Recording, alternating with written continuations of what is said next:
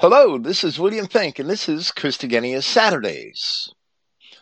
This program is being pre recorded for Saturday, May 8th, 2021.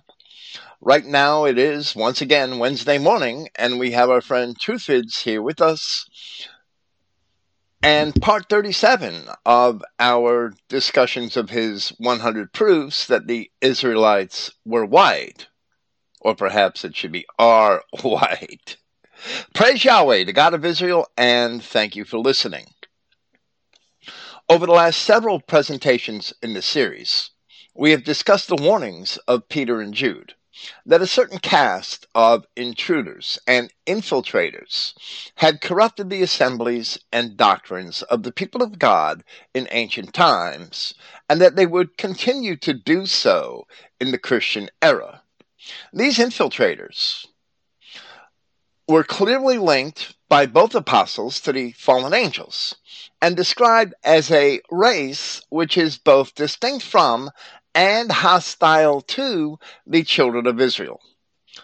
Doing that, we had cited passages from Paul of Tarsus, where he had described those very same infiltrators in different terms, even labeling them as Satan. Then finally, where we had last left off, we discussed these infiltrators once again from the perspective of the Apostle John, how he had described them as a race of antichrists who came from among the Judeans, but who were not actually of the same origins as the Judeans or as the Christians of Judea and therefore they could not have been true Israelites. Now, in keeping with the same theme, we are going to discuss the prophet Malachi and the corruption of the priesthood, which he had prophesied centuries before the ministry of Christ, and thereby we may see that Malachi prophesied concerning the very circumstances in Judea of which Christ had spoken and the apostles of Christ had written, warning of in their epistles. And some of these prophecies were played out explicitly during the ministry of Christ. Truthvids, thank you for joining us once again. Hey, Bill. Thanks, Mammy. Yeah, so in the previous podcast, um, the apostles kind of told you where you know the problem that there's these descendants of fallen angels.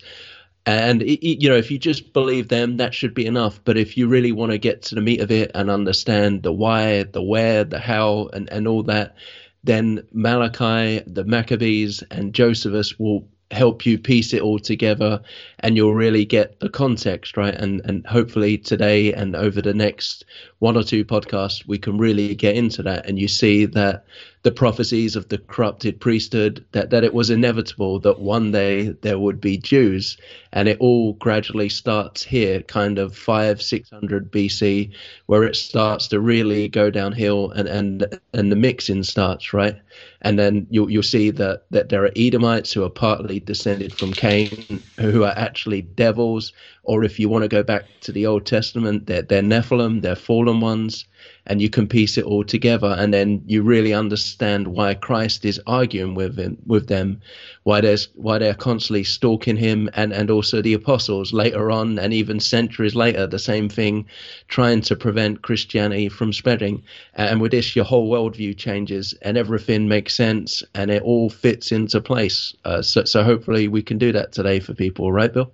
Absolutely. And and all we're really doing is believing the words of the prophets and observing how those words were fulfilled in history and it's all right there in the books we're we're not making anything up. It's amazing how disconnected from the words of the prophets and from history the modern churches are in their interpretations of the new testament. That they don't pay much attention to the prophets or the history at all.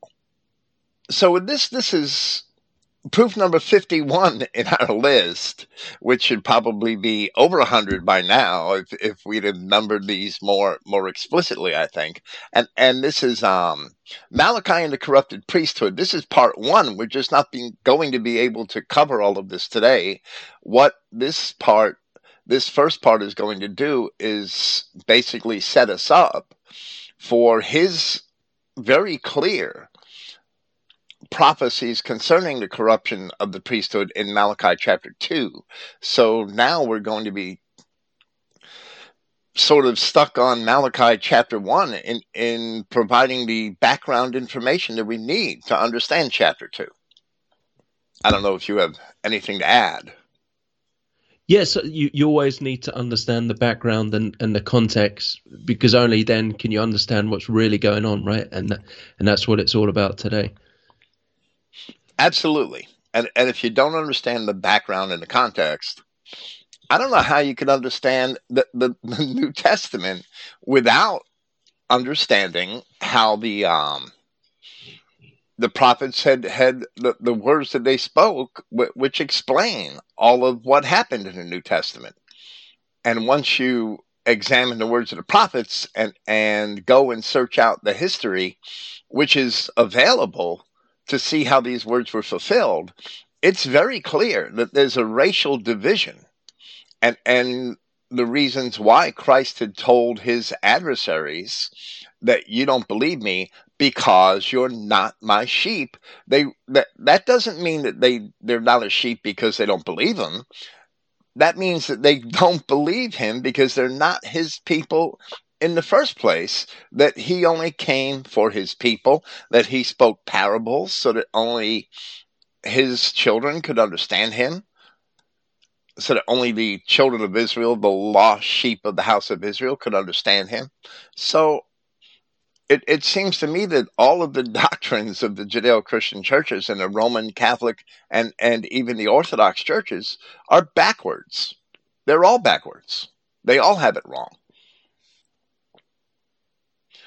At least many of my notes here this evening are condensed from parts two and three of my early 2017 commentary on the prophet Malachi, the which were titled "The Corrupted Priesthood" and universalism rebuked, which we shall also see in Malachi chapter 2. While we are eager to discuss the opening verses of the prophet concerning Jacob and Esau, we'll have to leave most of that for a subsequent discussion of Jacob and Esau in prophecy, which I believe is the next proof in this list. However, here it is important to note that the words of the prophet attribute great significance to the distinction between Jacob and Esau, as he opens his book with a hypothetical dialogue between Yahweh God and the children of Israel, which begins in verse 2 with Yahweh telling Jacob, I have loved you, but attributing to the children of Israel the questions Wherein hast thou loved us? Was not Esau Jacob's brother? So Yahweh responds by saying, That yet I loved Jacob, and I hated Esau, and laid his mountains and his heritage waste for the dragons of the wilderness. So, in this dialogue, the children of Israel are depicted in a manner which clearly portrays them as having a lack of understanding as to the intentions of Yahweh concerning Esau, and therefore he is offering them correction. We must ask, why are the Israelites of the time of Malachi depicted in this manner as being so concerned about Esau? Because of that, lack of understanding. Because of that same lack of understanding, today we can say that the true Israelites, these so called lost tribes scattered in Europe and at that time Anatolia, Syria, and Mesopotamia, have still not accepted this correction. And now, after 2,000 years of having been infiltrated and corrupted, they actually worship Esau by worshiping Jews instead of Jesus. So, what these opening verses of Malachi represent is a condition under which the true children of Israel have suffered for at least 2,500 years since the prophet wrote these words. He's reflecting this, and it's right there in, in black and white in the last book of the Old Testament. And there's good reason why Malachi is the last book of the Old Testament, because it is almost certainly out of the books that are in the Old Testament, it is certainly the last one that was written, or the one that was written most recently. And we'll get into that a little later. More significantly, in our current context, this expression of confusion sets the stage for what Malachi is going to prophesize. The confusion is evidently quite old, and it describes the origin of the Jews today, which we hope to make more clear as we proceed. This may have even reflected the political debate of Malachi's own time, since there were many Edomites in Palestine as he was writing. We can demonstrate historically that the modern Jews are, at least in large part, the descendants of the ancient Edomites, of the seed of Esau. And here we shall see that the priesthood became corrupted before the time of Christ. So once that is understood, it may become evident as to why the Jews had sought and still seek to destroy Christianity, which is the true religion of the prophets right from the beginning, as Christ had said.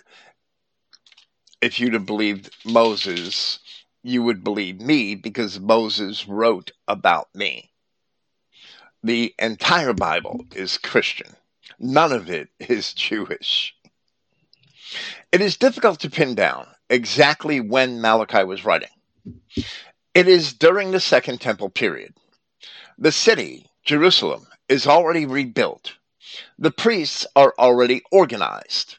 And therefore, the time of Zerubbabel, Joshua the high priest, and Nehemiah is already past.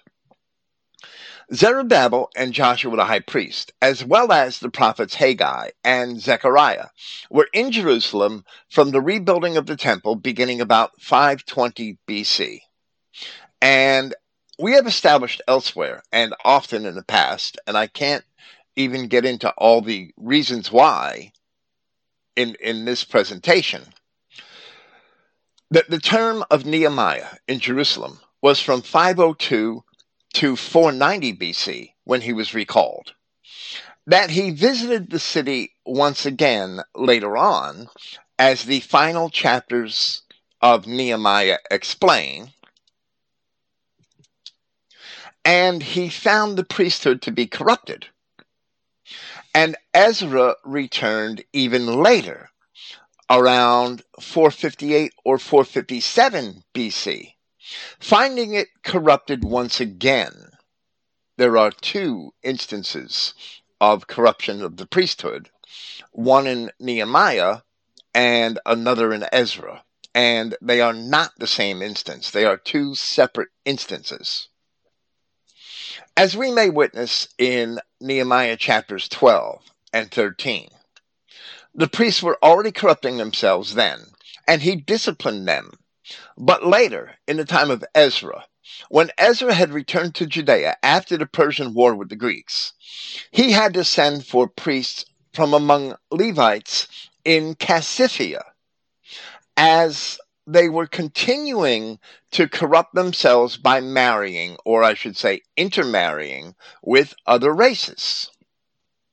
We will see that condemned here in Malachi next week in Malachi chapter 2. In Ezra chapter 8, it describes the return of several hundred more priests on this occasion. So, Malachi may be assigned to this time, but since he does not make any mention of the return of additional priests from captivity, which Ezra had sent for, it certainly seems that he most likely wrote even later. Furthermore, Ezra returned to finish the rebuilding of the city, whereas Zerubbabel only built the temple and Nehemiah only built the walls. Yet in Malachi, the city appears to be whole already, so he was almost certainly writing sometime later, sometime later than Ezra. Once we determine the truth of these things, the meaning of the vision of the prophet is readily manifest. Since Malachi was writing in the Second Temple period, after the rebuilding of Jerusalem, then the desolate places to which he prophetically referred must be those places which were left desolate after Jerusalem was destroyed by the Romans, as Christ also attested in the Gospel, where he told his opponents that their house was left to them desolate. It is Esau who is mentioned in Malachi chapter 1 as returning to rebuild desolate places and not Jacob but since the Edomites had never returned anywhere to build up anything up to that point in history, when did the Edomites ever return and build desolate places at all? Or I should say, rebuild desolate places at all? Never. Not until the 20th century and the advent of modern Jewish Zionism, when these people who call themselves Israel but are not, and they lie, have indeed returned to Palestine to rebuild the desolate places. The words of Malachi are prophecy, so they may allude to events from the past to explain his present and to prophecy of events in the future. So here he is not necessarily speaking of what had already come to pass, and it wasn't Edomites who built Jerusalem in his time, but rather of what would come to pass sometime in the future. So in so, the so next. Go on. Sorry, I was just going to say that the return to Palestine, it's all just for the deception, right? To really uh, put a barrier between us realizing we're the Israelites. That's, I believe so. Absolutely. The main reason why they returned and revived and you know quote unquote revived Hebrew, etc to uphold their chosen people myth. Yes, I certainly believe that.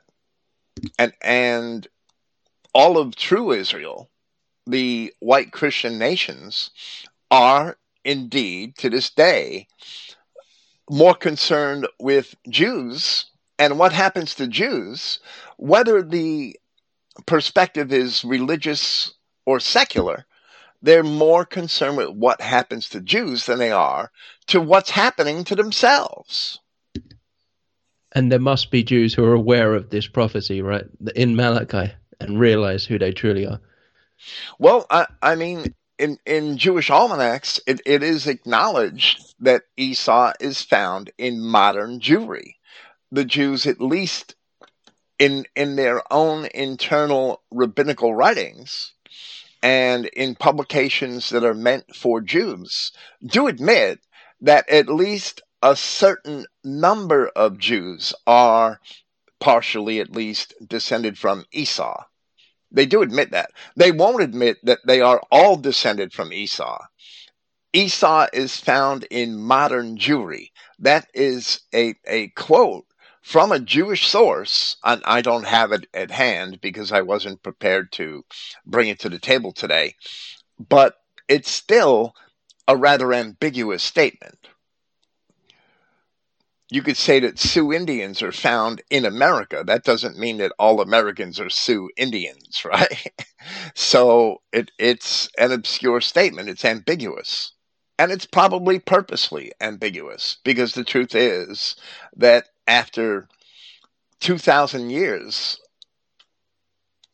2,200 years of Edomites being considered Judeans or Jews, with the actual people of Christ hearing his word as he said and becoming Christians, who is left in Jewry but Edomites? And, and those who rejected Christ who were of his own people would ultimately be subsumed into the Edomite Jews and mix with them.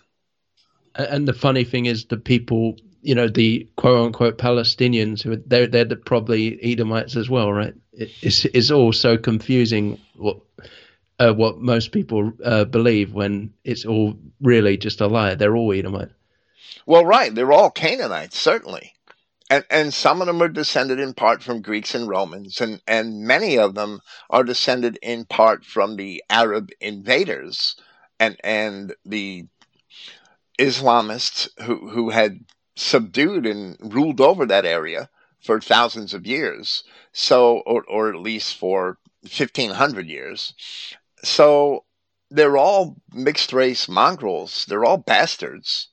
And, and they're probably all at least part Canaanite, part Edomite, part Negro, part Arab, part Greek, part Roman, part Israelite. I, I mean, that, that's the nature of the area and it's been that way for 1500 years.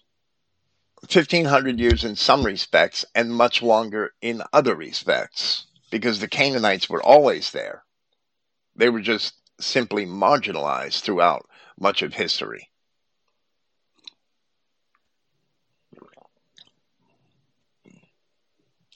So in the next verses of malachi chapter 1 which are verses 4 and 5 we read Whereas Edom saith, We are impoverished, but we will return and build the desolate places. Thus saith Yahweh of hosts, They shall build, but I will throw down, and they shall call them the border of wickedness, and the people against whom Yahweh has indignation forever. And your eyes shall see, and ye shall say, Yahweh will be magnified from the border of Israel. Now, let's think about this.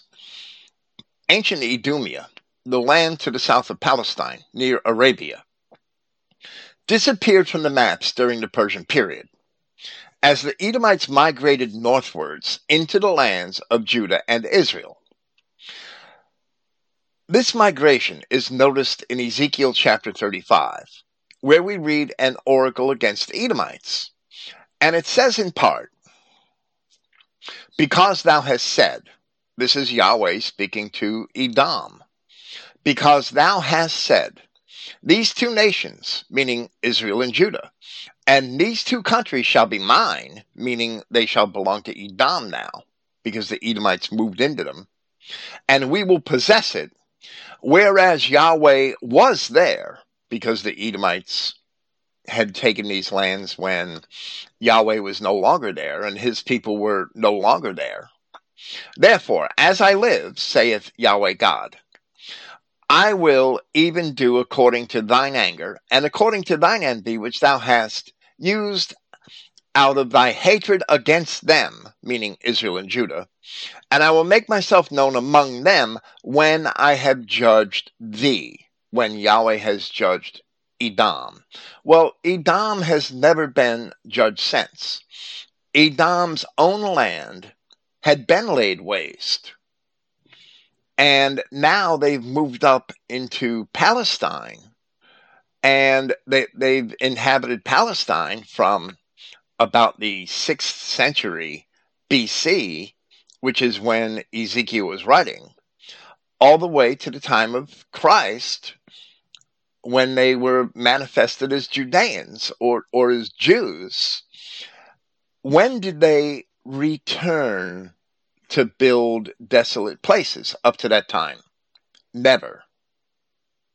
This is a return. So they have to be building places that they had formerly possessed that were destroyed. But they never went back to Idumea. They never returned anywhere to rebuild desolate places. So this must be, this prophecy must be speaking of Edomites who would return to somewhere that they had formerly, and that those places were desolate and that they would rebuild them. It can only be speaking of the modern Jews, Zionism, and the return to Palestine in the 19th in the 1900s in the 20th century. Ezekiel wrote those words concerning the Edomites moving into these two countries, Israel and Judah, shortly after the first temple and the city were destroyed by what was left of Judah by the and what was left of Judah by the Assyrians had went off into Babylonian captivity. Whatever was left of Judah by the Assyrians went off into Babylonian captivity when the temple and when Jerusalem were destroyed around 580 BC. So, in the Persian and Hellenistic periods, what was later called Idumea was actually a significant portion of the lands of ancient Judah and Israel. The Greeks of the time considered the ancient lands of Edom to belong to the Nabatean Arabs, and Strabo referred to them in that context while also explaining that the Edomites had originally come from there from where the Nabatean Arabs were, but had moved into Palestine where they dwelt with the Judeans, and Strabo said explicitly, sharing the same customs with them. By the first century, and Strabo was writing in the early first century AD, by the first century they had lost their identity as Edomites and Edomites or Edomians disappeared from history in the Roman period because they were Judeans. But the truth is, so the truth is that from that time, they were thereafter known exclusively as Jews. If we would ask the question, O Edom, where art thou? The only legitimate answer would be Jewry. The Jews are Edom. Yeah, you just wish modern Christians would research that and, and, and, you know, where's Edom and where are the lost tribes, and then put the two together and voila, right? Absolutely. there is no doubt that we can see these races of people clearly once you put the history together and the struggle between these two races throughout that history, which we'll get onto when we discuss Jacob and Esau in prophecy.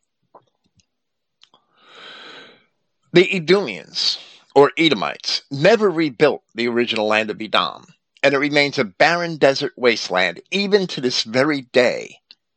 When Malachi was writing, they were occupying a large portion of the waste places of ancient Israel. During the time of the Maccabees, their cities were destroyed until they were forcibly converted to the religion of Judah, which in this corrupted context we should now call Judaism, because it's no longer the, the, the religion of Moses. We should say further discussion of this topic for, the, for that next proof in our list, which is about Jacob and Esau in prophecy. But for now, we should examine those parts of Malachi which prophesy the corruption of the priesthood, as an understanding of this has immediate consequences on an ability to understand, to truly understand the New Testament, and why the priests were so divided over the coming of the Christ. This is the only thing that explains it properly, and it's the only thing that agrees with all the words of the prophets and with all of the words of Christ himself, and with all of those warnings in those epistles of the apostles. The Judeo Christian understanding is contrary to the words of the apostles. It's contrary to the words of the prophets. It's contrary to the sayings of Christ. It's not Christian at all. It's Judaism. It's a false religion developed by Jewish converts to Christianity in the Middle Ages. None of it is apostolic. None of it is orthodox. None of it is Catholic in the true sense of the word Catholic, which meant to receive the faith, the whole faith, and not just part of it, like Marcion or Jews, claiming parts of it were true. So before we begin on this corrupted priesthood, we're going to spend most of this program offering some further historic background, which it, it this groundwork we've laid many times before, but it has to be laid again every time that we bring up this topic, we have to state our case and, and lay this foundation because we never know who's going to be listening here for the first time. But I would urge them to go on further and investigate further. In the so called Apocrypha and the intertestamental biblical literature, we have two books called Maccabees, and they're known as 1st and 2nd Maccabees. This word Maccabee is the English spelling of a Hebrew word meaning hammer, and it was given as a nickname to the high priest Judas, the son of Matthias, when he prevailed in battle over the Syrians and ultimately gained the Syrian, I should say, the Greek Greeks of Syria, and ultimately gained independence for the people of Judah at Jerusalem, perhaps around 165 BC, I believe that first happened. Judas was succeeded by his brother Simon, from whom descended the Hasmonean dynasty of high priests, sometimes referred to as the Maccabees, after Judas. These books overlap one another, First Maccabees and Second Maccabees, rather than following one another. Evidently, they were written independently, as one is apparently a chronicle of the time which was perhaps made by the priests, and the other is a history of the same time which is attributed to one Jason of Cyrene. However, neither of them explains what happened after the ascension of John Hyrcanus to the office of high priest around 129 BC. Neither of them that they get to John Hyrcanus, but they don't explain much of what happened after the time of John Hyrcanus. That they, they cut off it just right suddenly there. cuts off, right? Yeah, Just, just at that moment, right? right. And and it's incredulous to me that if a chronicle was being kept, which First Maccabees seems to be, it wasn't presented as a history book written by anyone in particular. It's in the same general style that you would expect from the Book of Chronicles, First or Second Chronicles. It, it's in that same style. It seems to be a more or less official chronicle made at Jerusalem of that period of time where and it's written in the same concise manner. Where it suddenly cuts off with John Hyrcanus, it seems disingenuous that they didn't continue to maintain a chronicle, or somebody didn't like the chronicle and got rid of it, and it's missing. It's disappeared. Which is what I suspect because we're told and and this I didn't note this in in advance for this presentation. You never know what kind of turns these conversations are going to take. But it was said that Herod had destroyed a lot of the records and the genealogies in the temple because he didn't want it to be known that he was an Edomite. He didn't want that made public. And, and he probably didn't want it to be known that many Edomites were in the priesthood, if I had to guess. But that's stated by, I don't know if it was stated by Josephus, it's definitely stated by Eusebius of Caesarea later on. And today they do the exact same thing that they have crypto Jews who hide who they are, right? And they, they've always changed their names historically to hide uh, that it's a Jew name. Exactly. But they didn't destroy the writings of Josephus. And and there's probably better historical reasons for that. Because Josephus really didn't write. He wasn't born until 37 AD. And he really didn't write his antiquities and his Wars of the Judeans and his other works until after the second temple and the city of Jerusalem were destroyed by the Romans. And he wrote them in Rome, where they would have been preserved by Christians, theoretically. And they were preserved. They were actually preserved by both Christians and Jews. He had written Antiquities in order to prove in his debates with various pagan Romans or Greeks in order to prove the antiquity of Judea and the religion of the Judeans. That's why he wrote Antiquities. He wrote Wars at a time when he was trying to encourage the barbarians in the north, which are the 12 tribes in the captivity, which are the Scythians and, and the Galatahi and, and the Alans and other tribes, the Parthians, to revolt against Rome as the Judeans were revolting against Rome. So those works survive to us, and this history, even though it's missing from the books of Maccabees, it's in the pages of Josephus. But it's also mentioned by Strabo. And Strabo is writing, he died around 25 AD. So it's hard to tell exactly when he's writing, but he's evidently writing in the very early years of the first century AD. He has no axe to grind, Strabo, either um, religiously, philosophically. He, he has no motivation to protect or to instigate or to slander Jews. He has no motivation whatsoever. And, and he wrote very objectively in book 16 of his geography that Idumeans and Judeans were dwelling together in Palestine and they were practicing the same laws and customs. How could that be? Unless the history of Josephus is true.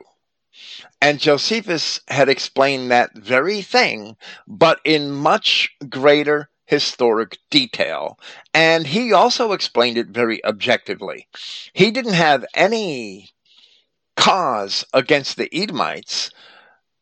Josephus was a Pharisee of the time who actually admired the Herodians. He admired Herod. He thought Herod was a great guy.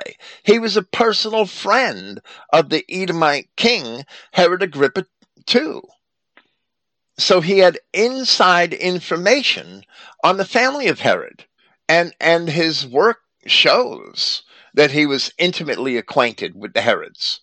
And he said four times in his writing that the first Herod was an Edomite four times, and that his mother was an Edomite. His mother was an Edomite. His father was an Edomite.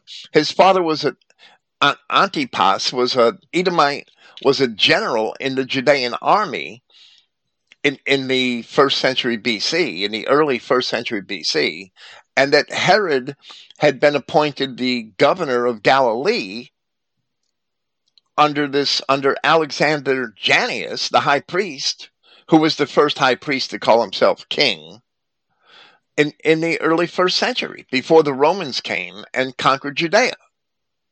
And that Herod gained that position on account of his father's influence. And that put Herod in a position to, to marry the daughter of the high priest. Or perhaps she was a niece of the high priest, I believe. So Josephus had no reason or, or no agenda to, to create lies about all of this, and neither did Strabo. So, speaking of that Hyrcanus, John Hyrcanus, I'm sorry, I'm getting ahead of myself. Going back to the Maccabees. Once the Maccabees gained independence, as the books of the Maccabees illustrate, the policy of the priests was to burn and drive the inhabitants from out of all of the cities of ancient Judah and Israel, reclaiming the Holy Land for themselves. But after John Hyrcanus came to power, that policy was changed, and the inhabitants of those cities would be forcibly converted to Judaism and circumcised and be allowed to remain. So, around the same time, the historian Josephus first mentions, I should say, writing about events which are around the same time. The historian Josephus first mentions the emergence of the parties of the Pharisees and the Sadducees. And we can only conjecture that these parties arose due to divisions over this policy, as Pharisee is from a Hebrew word which essentially means separatist. So, and, speaking, and Bill, um, sorry, we also see when they were burning the cities and driving them out that sometimes they did take the children and, or, and women back with them, right? That they had mercy on them, but not the men. And I think that's even in Maccabees itself. Yes, I, I believe it might be, but that right, they weren't doing the right thing. They still weren't doing the right thing. They were still corrupting themselves, as Ezra, as the priests had done in the time of Ezra and Nehemiah.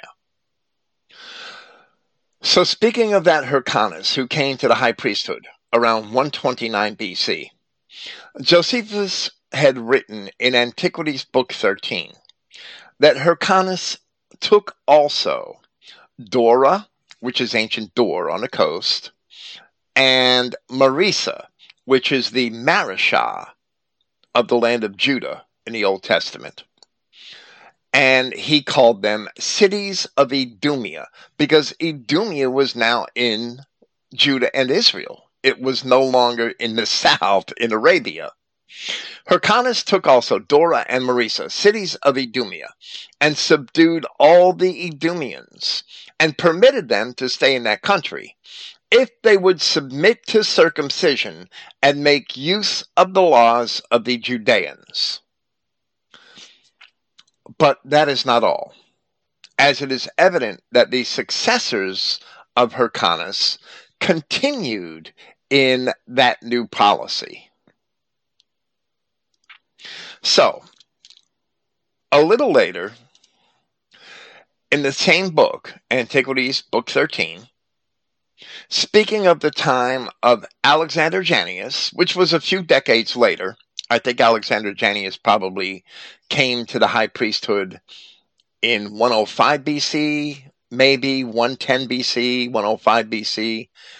And he actually remained high priest, I believe, until about 76 BC. He was high priest for a long time, and he was the first of these Maccabees that were high priests and were the functioning rulers of Judea at the time.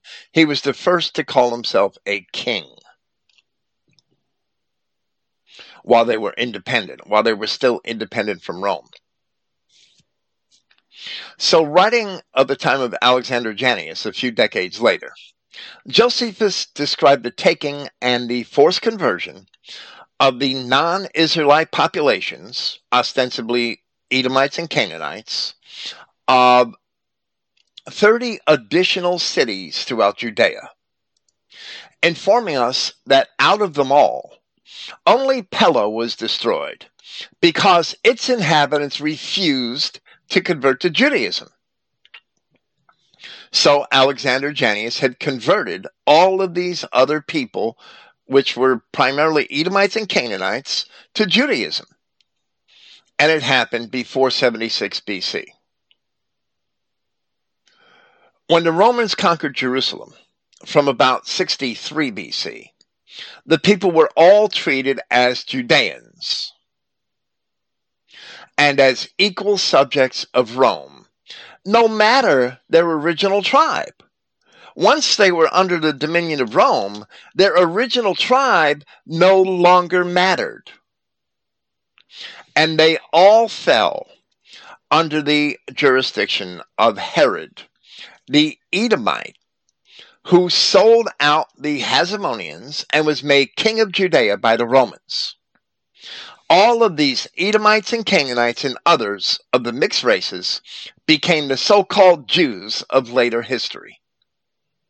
During this period of Judean history, the substance of Judea and the religion of the people suffered drastic changes.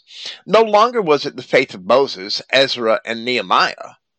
From this time it was open to anyone who would undergo circumcision, as Christ had told the Pharisees that they that they would travel high and low to seek a convert and once they find them they make them twice fold the child of hell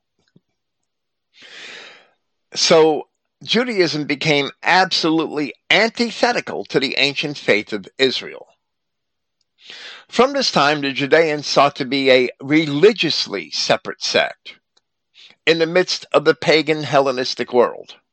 While its true exclusivity, its true and original exclusivity based on race was lost forever and even today, the word Pharisee is now interpreted by historians in that context.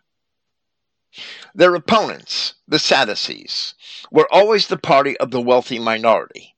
And evidently, the Edomite Herodians favored the Sadducees, since from the time of the first Herod, most of the high priests were appointed from that party, from the party of the Sadducees.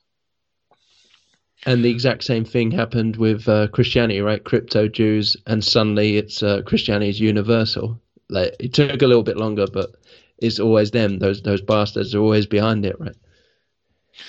Absolutely. In the time of the Maccabees, there is no, there are no more warnings against race mixing. There are no more warnings against taking strange wives from the surrounding tribes that we see in Ezra and Nehemiah. All of that's gone by the time of the Maccabees.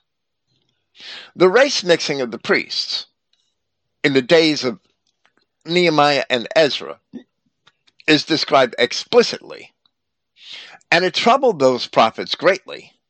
So, it was explicitly condemned it's all gone by the time of the Maccabees. But it didn't end, it became accepted. So now, from verse 6 of Malachi chapter 1, we shall see that it did not end with Ezra and Nehemiah, as the prophet writes A son honors his father, and a servant his master. If then I be a father, where is my honor? And if I be a master, where is my fear? Saith Yahweh of hosts unto you, O priests that despise my name. And you say, Wherein have we despised thy name? Yahweh was being dishonored because the priests were not keeping the law. Yet they are portrayed here as being ignorant as to how they were transgressing. Honoring a father necessitates obedience to a father.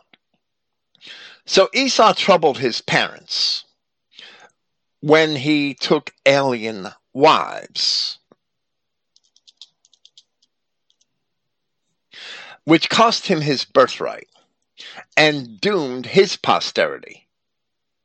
But Jacob obeyed his father, so the promises to Abraham fell to him and his posterity were blessed. However, now the priests of Malachi's time evidently also held their heritage in contempt. And therefore, the substance of their sacrifices is used as an analogy for their disdain. In verse 7 Ye offer bread polluted upon mine altar and you say, Wherein have we polluted thee? In that you say, The table of Yahweh is contemptible. And if you offer the blind for sacrifice, is it not evil? And if you offer the lame and sick, is it not evil?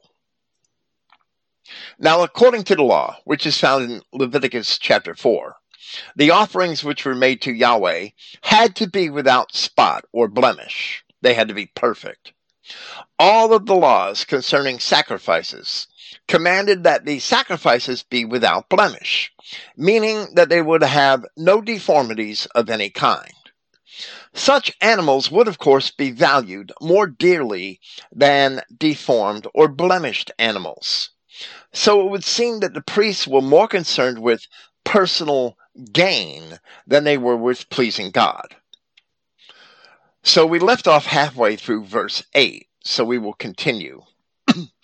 Offer it now, meaning these lame and sick sacrifices. Offer it now unto thy governor. Will he be pleased with thee, or accept thy person? saith Yahweh of hosts. And now, I pray you, beseech God that he will be gracious unto us. This has been by your means. Will he regard your persons? saith Yahweh of hosts.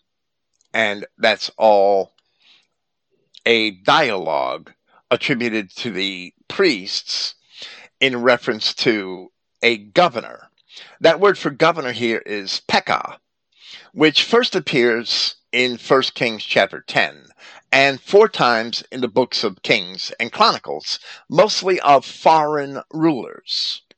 But it is a title that was used by it was used of Nehemiah and others of his period to describe governors of Jerusalem and other provinces of the Persian Empire. So the use of this title here in this context also helps to date Malachi. That he's definitely in the Second Temple period. Ezra did not use the title of himself, but he fulfilled the role from the time of his commission by Artaxerxes, which is described in Ezra chapter 7. Secular authorities would not accept deformed or sickly animals as payment. So why should the priests offer such things unto their God? Dealing unjustly with an earthly governor, one would be rejected. So dealing unjustly with Yahweh, one's person or status would not be accepted by him. But evidently, these priests had no true fear of God in the first place. The first half of verse 10, which we are about to present, is more acceptable contextually as it is found in the Septuagint. But here we will first read it from the King James Version. Who is there among you that would shut the doors for naught? Neither do ye kindle fire on mine altar for naught. Once again, we will leave off halfway through verse 10.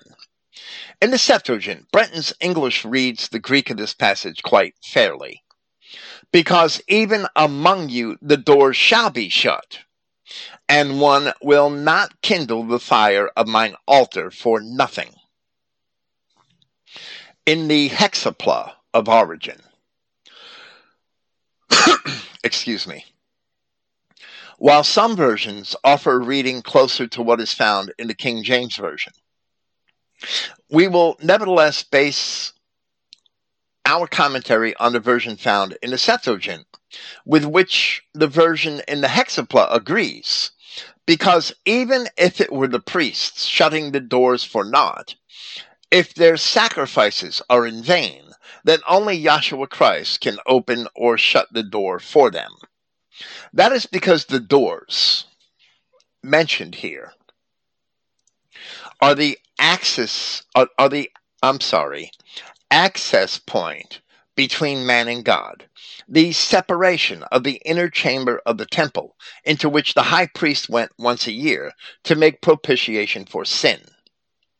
With the presence of Yahweh descending upon the mercy seat. Paul explained this in Hebrews chapters 9 and 10, where he also stated that now such propitiation is found only in Christ. So, in this regard, in this same regard, we have the words of Yahshua Christ in the Revelation, in the message to the church of Philadelphia,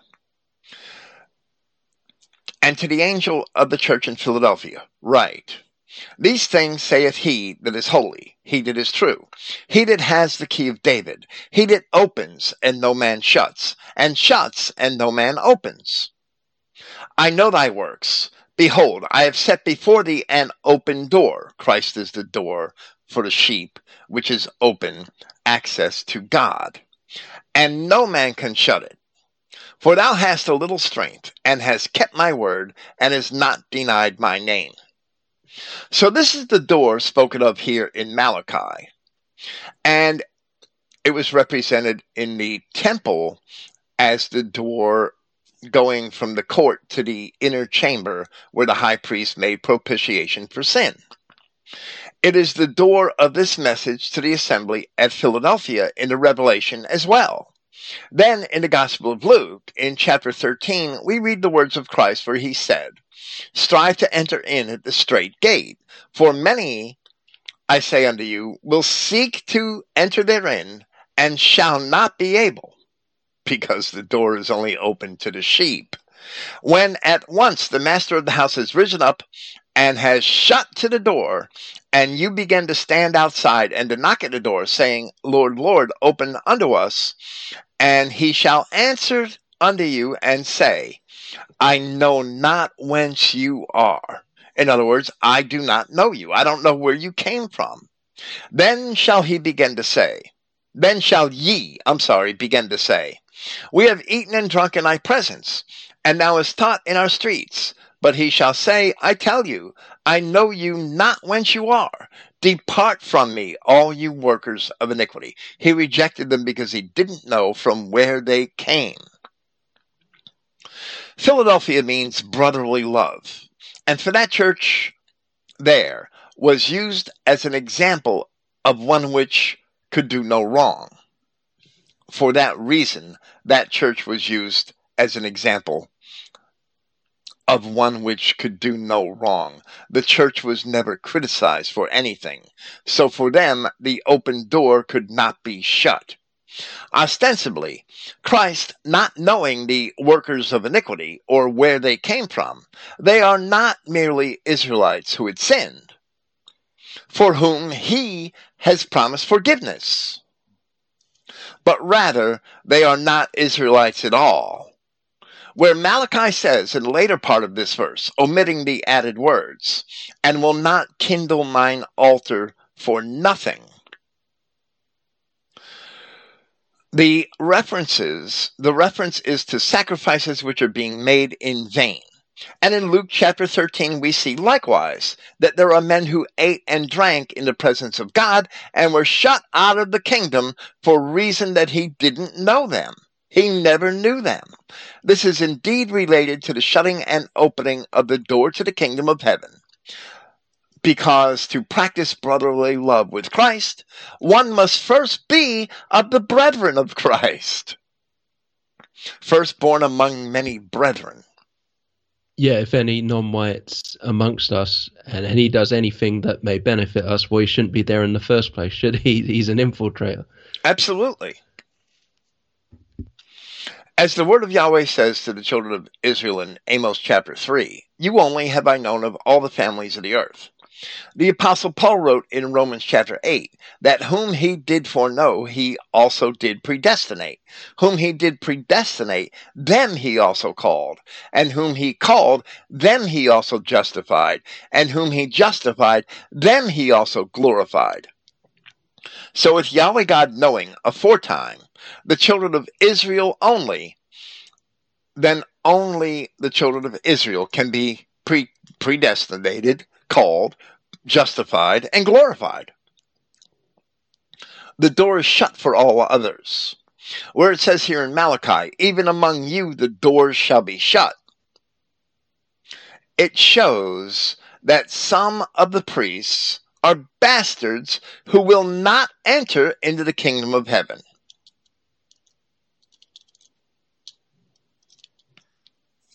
While these priests are supposedly the priests of Yahweh, of the tribe of the Levites, reading on further in Malachi, the meaning of the oracle shall indeed become evident, especially when we get to chapter 2, as to why their sacrifices are in vain and why they are not offered any opportunity for repentance here.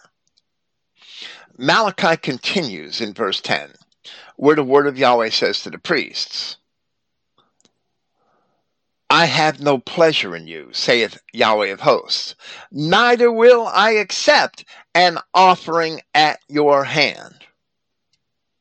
So here it seems that for their disdain of Yahweh, he will not accept an offering from them at all, even if they try to repent and make a legitimate offering. So it also seems that Yahweh is not even giving these priests any opportunity to repent. They are ostensibly beyond repentance, as Esau also was, according to Paul of Tarsus in Hebrews chapter 12 lest there be any fornicator or profane person, as Esau, who for one morsel of meat sold his birthright. Why did he sell his birthright? Because he didn't care about it in the first place. And he didn't lose his birthright because he sold it. He had already lost it because he race mixed. So that's why Paul labeled him as a fornicator and a profane person. For you know how that afterward, when he would have inherited the blessing, he was rejected, for he found no place of repentance, though he sought it carefully with tears. Yeah, so race mixers really don't care about their bloodline at all, do they? That and and their birthright. That that's the message here, really. Absolutely, and and that is going to become completely and perfectly evident when we get to the next chapter of Malachi. And we have to present all of this because it all relates to this corrupted priesthood. This chapter and, and the history that we've presented here set the foundation for understanding Malachi chapter 2. And Malachi chapter 2 is a prophecy of things and circumstances which existed in the ministry of Christ in the New Testament. And uh, all, all these like uh, Judeo Christians who think, oh, oh, if you know a nigger accepts Christ, then surely Yahweh will have mercy on him. Well, well, this verse right here says, no, he will not accept an offering ever from their hand, right? Right. He, he's not saying, but if you will give me a righteous offering, He's not saying that. He's saying that no offering is going to be accepted. The first person to contend to act as a priest and whose offering Yahweh rejected for no apparent reason was Cain, who had no brotherly love and slew Abel, whose offering had been accepted. Cain was of the wicked one, and in spite of that, Yahweh challenged him to do good. Yet Cain immediately went and killed Abel, proving that he could not do good because sin lieth at the door. Because he was a bastard in the first place, he could never do good. Soon Malachi will reveal for us the precisely similar nature of these priests. Only the historical details which we have presented explain why this is so. So, next, in Malachi chapter 1, we see a statement which implies the ultimate disposal of this Levitical priesthood, as other prophecies also have, where Malachi continues in verse 11, and he says, For, or Yahweh says through the prophet, For from the rising of the sun even unto the going down of the same, my name shall be great among the Gentiles, which is the word for nations and in every place incense shall be offered under my name, and a pure offering. For my name shall be great among the heathen, the same word for nations, saith Yahweh of hosts. And, and this word for nations is interpreted as Gentiles, which isn't even an English word, or as heathen, quite indiscriminately in the King James Version. And three times here, the King James Version also adds the words shall be to the text. It's in italics every time, and it doesn't belong every time. The Greek Septuagint has the perfect tense, as if these things were already fulfilled. The Latin Vulgate has the present tense, where Yahweh is insisting that his name had already been magnified among the nations. But this may be interpreted to mean that the truth of the prophecy already given is inevitably going to be fulfilled, as we shall see from Isaiah just how the magnification of his name was prophesied to happen. Here in the King James Version, the same Hebrew word, goy, or goyim in the plural, is translated in two different ways as Gentile and as heathen, in spite of the fact that they appear in the same context. Speaking of the children of Israel, who had been taken into captivity by the Assyrians, Yahweh explained through the prophet Isaiah how his name would be magnified among the nations, where he said, This is Isaiah chapter 66. And I will set a sign among them, and I will send those that escaped of them unto the nations, to Tarshish, Pul, and Lud that draw the bow, to Tubal and Javan, to the isles afar off, that have not heard my fame, neither have seen my glory, and they shall declare my glory among the Gentiles. Again, that should have been translated as nations. It's the same word that was translated as nations earlier in the same verse. Isaiah 66:19. Isaiah is describing the scattering of the children of Israel throughout the nations of the Near East and Europe. But in that passage, Isaiah is also explaining how the promises to Abraham and Jacob were fulfilled. And furthermore, Isaiah explains how this verse of Malachi is fulfilled. Abraham was promised that his seed or offspring would become many nations, and Jacob inherited that promise. The word for nations in those promises is the same word, goy or goyim, in the plural. In Romans chapter 4, Paul asserted that the promise to Abraham was fulfilled, that his seed became many nations, according to the declaration, so shall thy seed be. Isaiah shows that Paul is correct in his assessment of history and scripture because in those places the children of Israel became many nations.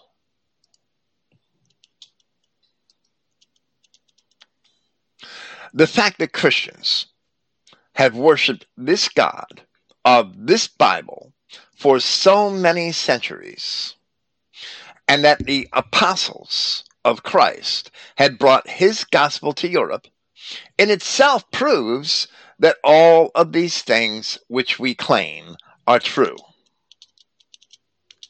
So, so Europeans fulfill this even though we're blind to it, even though we don't realize it, that by having Christianity for all that time, we glorified the name of Yahweh, right?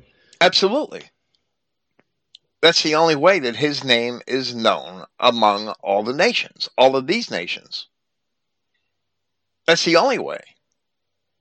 If it weren't for Christianity, what would the Jews be doing sharing their Torah that they would have destroyed it? They wouldn't share it at all. The Talmud does destroy it. But what would they do be what would the Jews do be doing sharing their Torah with all of the pagans of the world? But if it weren't for Christianity.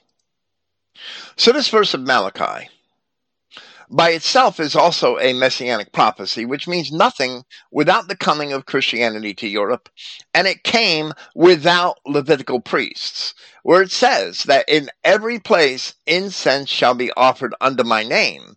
The fulfillment of this prophecy came from about the fourth century forward, when Christianity became the religion of the Roman world, as it was already taking hold in Britain and among the Germanic tribes, and Christ replaced the idols of Europe, the pagan temples being converted for Christian use. So, from this point, speaking through the prophet, Malachi to the priests in Judea, Yahweh gives them no room for repentance from their errors and informs them that in spite of them, his name will be glorified among the nations, meaning these many nations outside of Judea. Next, he chastises them for profaning his name, telling them that the result of it will be that his name will be glorified among the nations because they profaned his table and his altar, where we read in verse 12. But you have profaned it, in that you say, The table of Yahweh is polluted, and the fruit thereof, even his meat, is contemptible. So here we see that Yahweh had never planned to restore Jerusalem to its former glory. The second temple was doomed to failure from the outset. But it was successful only because its failure was the plan of Yahweh God for it all along. He planned for it to fail.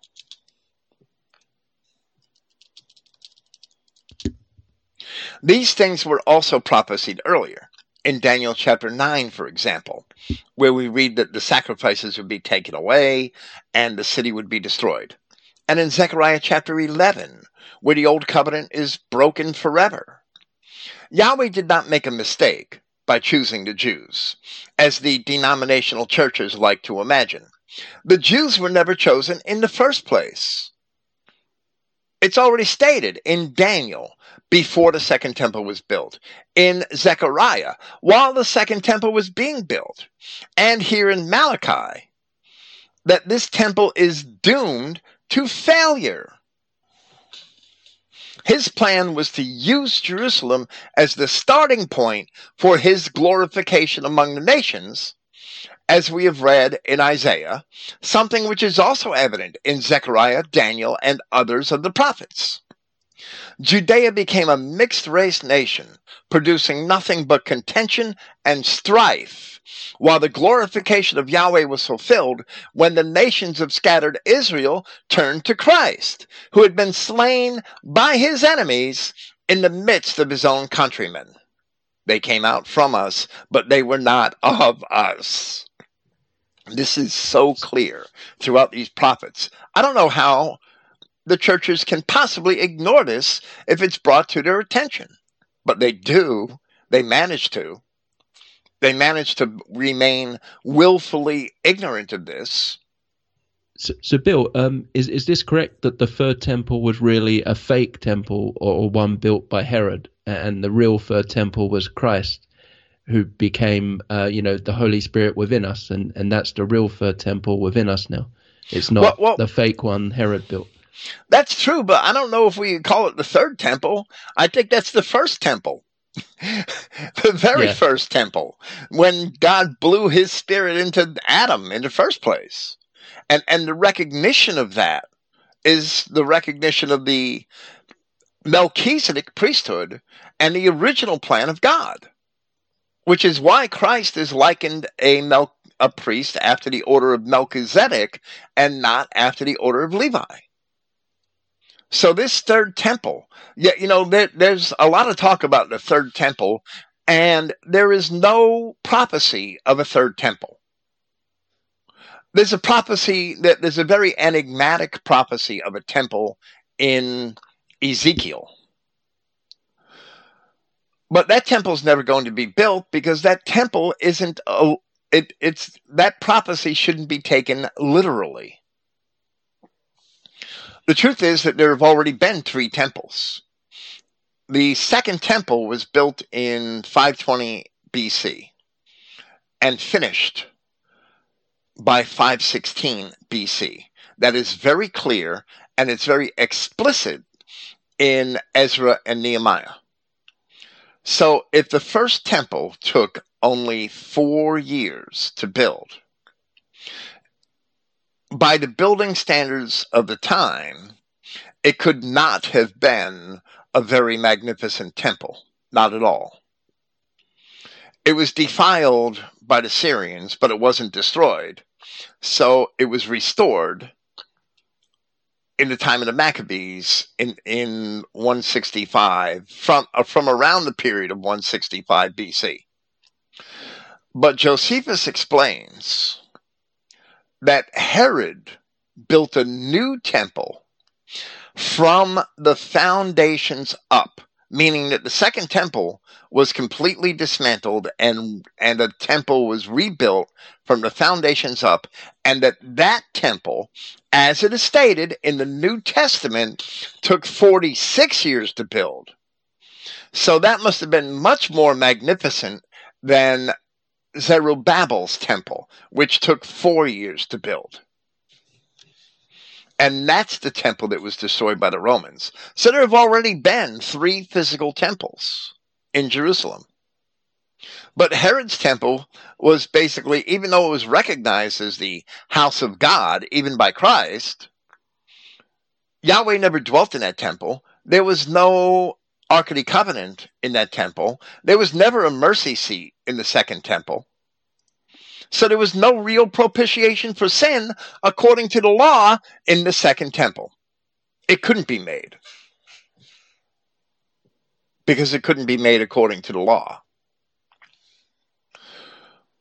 So the second temple was doomed to failure from the start. It was supposed to fail. It was supposed to be temporary.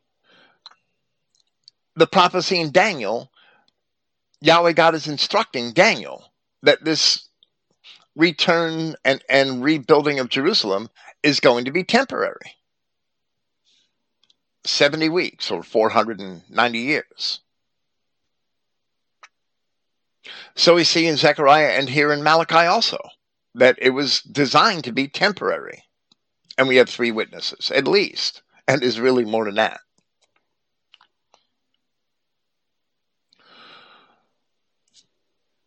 Malachi chapter 1, verse 13.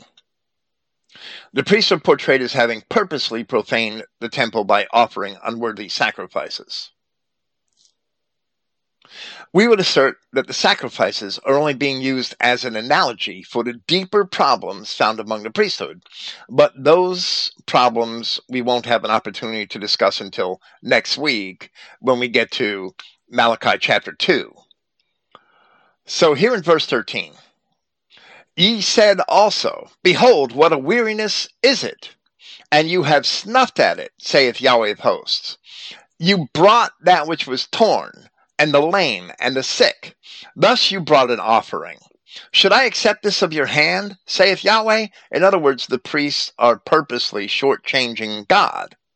The rhetorical question has already been answered, where Yahweh has already told them that he would not accept their offerings. Here it's further illustrated that he's not giving them any opportunity to repent. And we'll see that in verse 14 momentarily. So here the charges are merely being repeated. And while it is evident that they rather purposely profaned the sacrifices, the implication of the first clause seems to be that it was too burdensome for them to keep the law. And for that reason, the priests have objected. So they purposely set aside the law and shortchanged Yahweh in his offerings. And if the law was burdensome to keep in this respect, what more important matters of the law would a priest neglecting to keep, not wanting to be burdened? And of course, they certainly do become evident in Malachi chapter 2. So perhaps with this, it begins to become apparent how it was that the Edomites and other Canaanites were so easily subsumed into the Judean religion and culture only a few short centuries after Malachi, and no more than 300 years after, even if Malachi wrote as early as the time of Ezra. So we think it possible that he wrote a little later than that, even as late as the 4th century BC, since he was always counted among the minor prophets of the Septuagint, which was made in the early 3rd century BC. But that is not really all that important. We'll go on to read the last verse of Malachi chapter 1 verse 14. But cursed be the deceiver, which has in his flock a male, and vows and sacrifices unto the Lord a corrupt thing. For I am a great king, saith Yahweh of hosts, and my name is dreadful among the heathen, or, once again, nations. The deceiver here is the priest who purposely sacrifices the blemished animal, the lame animal, the blind animal, while holding back a healthy one. That sounds just like something a Jew would do, attempting to shortchange God as they shortchange men in all of their transactions.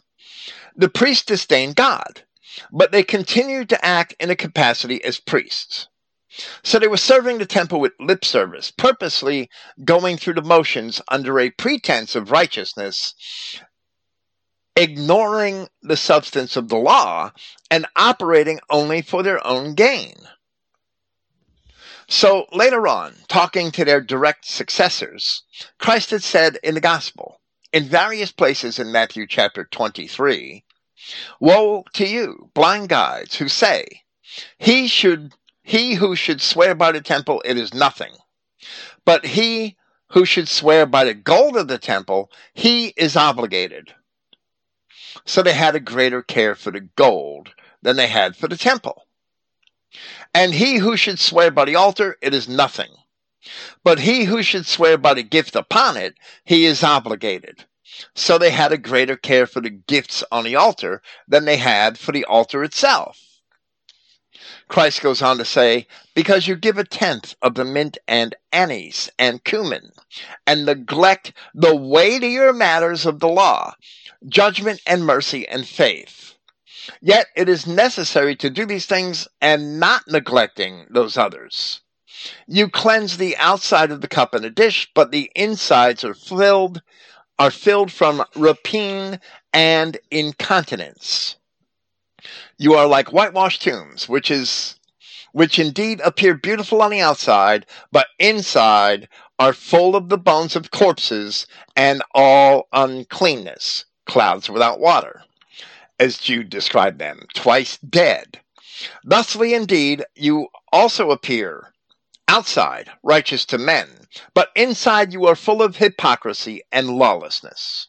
So, like the priest here in Malachi, Christ accused those of his own time where everything they did was done under a pretense of righteousness and for their own gain.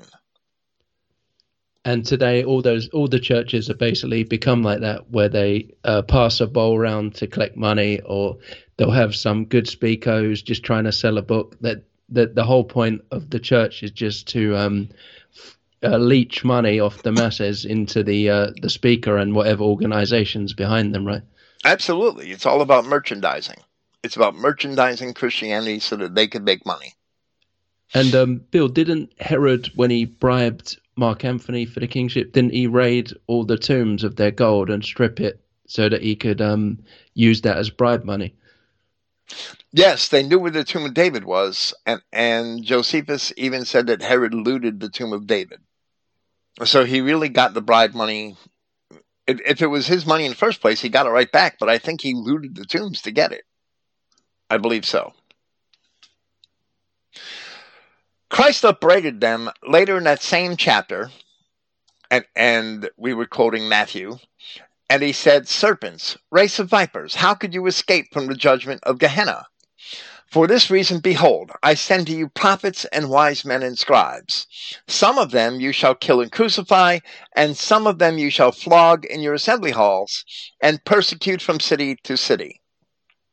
Thusly should come upon you all the righteous blood poured out upon the earth, from the blood of the righteous Abel.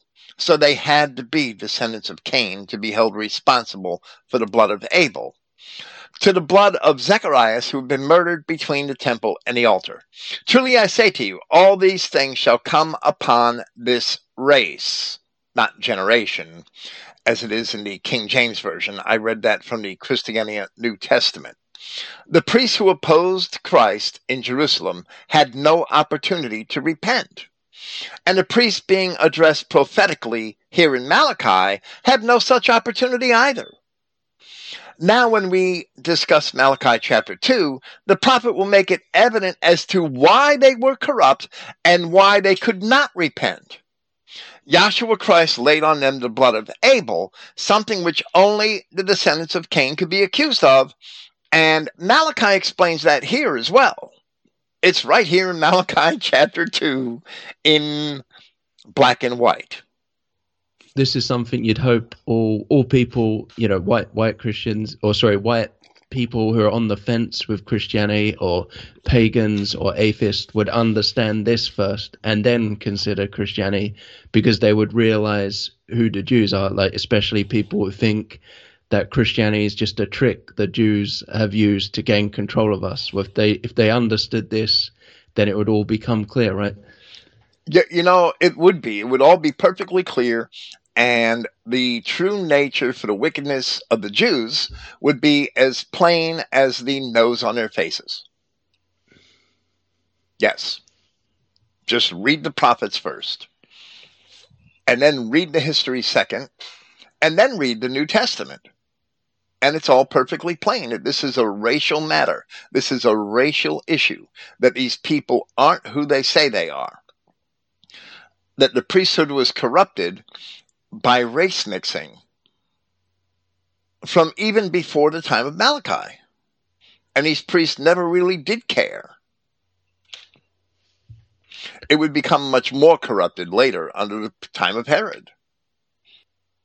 So Malachi's prophecy is a statement for his own time and a prophecy of, of the conditions of the priesthood down through the time of Christ and immediately you understand what's going on in the world, what why we're here, what why we're being overrun, what why the Jews are behind it all, why there's persecution of whites only, and none of the other races, why that all the other races are coming here. It's all because of this corrupted priesthood, how they've infiltrated us and trying to destroy us. Esau versus Jacob, which we'll get to soon as well. Well, right, and and for the last thousand years, they've infiltrated all of the Christian churches and corrupted them. But they were corrupting Christian churches in the second and third century with false doctrines. They were doing it already then. Paul warned about it. Jude warned about it. Peter warned about it. Nobody pays attention to the warnings. And that's just something um, our race just doesn't do. We don't infiltrate other races and cause all this, um, you know, trouble and try and turn them, uh, turn you know the race against each other. It, it's typically a Cain thing, wandering vagabond uh, merchants, the Jews, right? Absolutely. Somebody in in the Christianity chat was talking about the John Birch Society last night while I slept, and and tagged me wondering about that and, and why that went awry and why there was so much infighting in the John Birch Society. It's attributed to the same exact phenomenon. They naturally cause division in every single group. Look at the division they've caused in Christian identity. Look at Eli James. Talk about causing division with slander and, and, and with false doctrines, introducing false doctrines. So there's examples nice guy, of it right? everywhere. Okay. I gather we're about done for this evening. And this is a relatively short program compared to what we usually present, but that's okay. That's not a problem. Yeah, and then we can pick it up next week uh, and get really get into the meat of it, right? Absolutely. And and everything that we've we, we've laid the foundation for this week will become perfectly manifest next week. That this is exactly what Malachi is speaking about. So thank you. All right. Thanks for having me, Bill. Praise Yahweh, God of Israel, God of the European race. Thank you. Praise Yahweh. Good night.